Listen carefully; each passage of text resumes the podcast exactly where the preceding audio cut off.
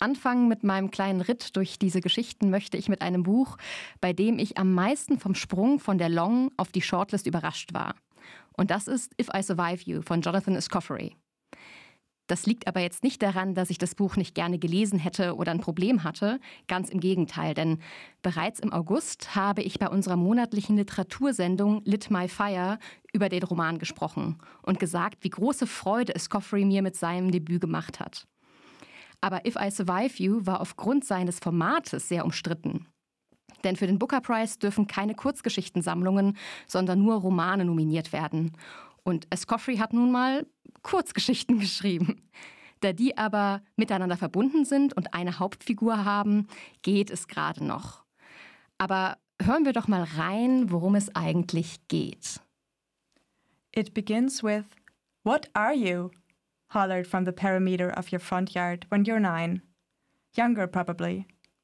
You'll be asked again throughout junior high and high school, then out in the world, in strip clubs, in food courts, over the phone, and at various menial jobs. The askers are expectant. They demand immediate gratification.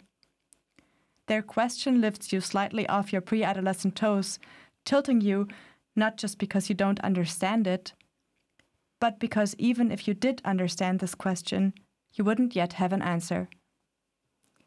Diese Frage, was bist du eigentlich, mit der wird Trelawney aufgrund seiner Hautfarbe ständig konfrontiert.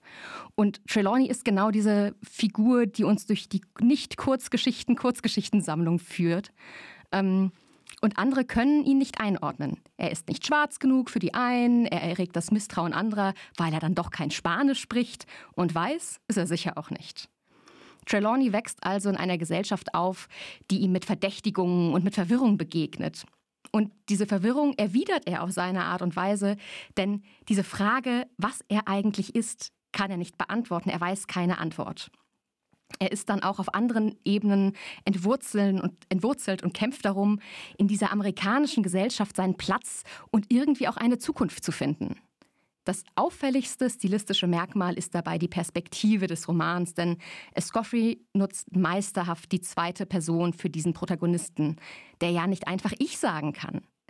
Ich bin persönlich oft sehr skeptisch, was die zweite Person als Erzählstimme angeht, aber hier hat es wirklich wunderbar gepasst und Escoffery ist ein Meister eigentlich dieser, dieses Stils. Großartig fand ich auch eine Geschichte, die in jamaikanischem Englisch aus der Perspektive seines Vaters erzählt wird und nochmal ganz andere stilistische Mittel bemüht. Insgesamt fand ich das Buch toll. Ich war gefesselt und ich habe mir sagen lassen, dass auch die deutsche Übersetzung von Henning Ahrens im Piper Verlag gelungen ist.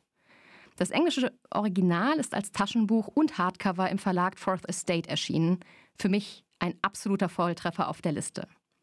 Und falls ihr jetzt noch ein bisschen mehr über Escoffery hören wollt, könnt ihr euch vielleicht auch meinen Augustbeitrag bei Lit My Fire auf RDL nochmal anhören.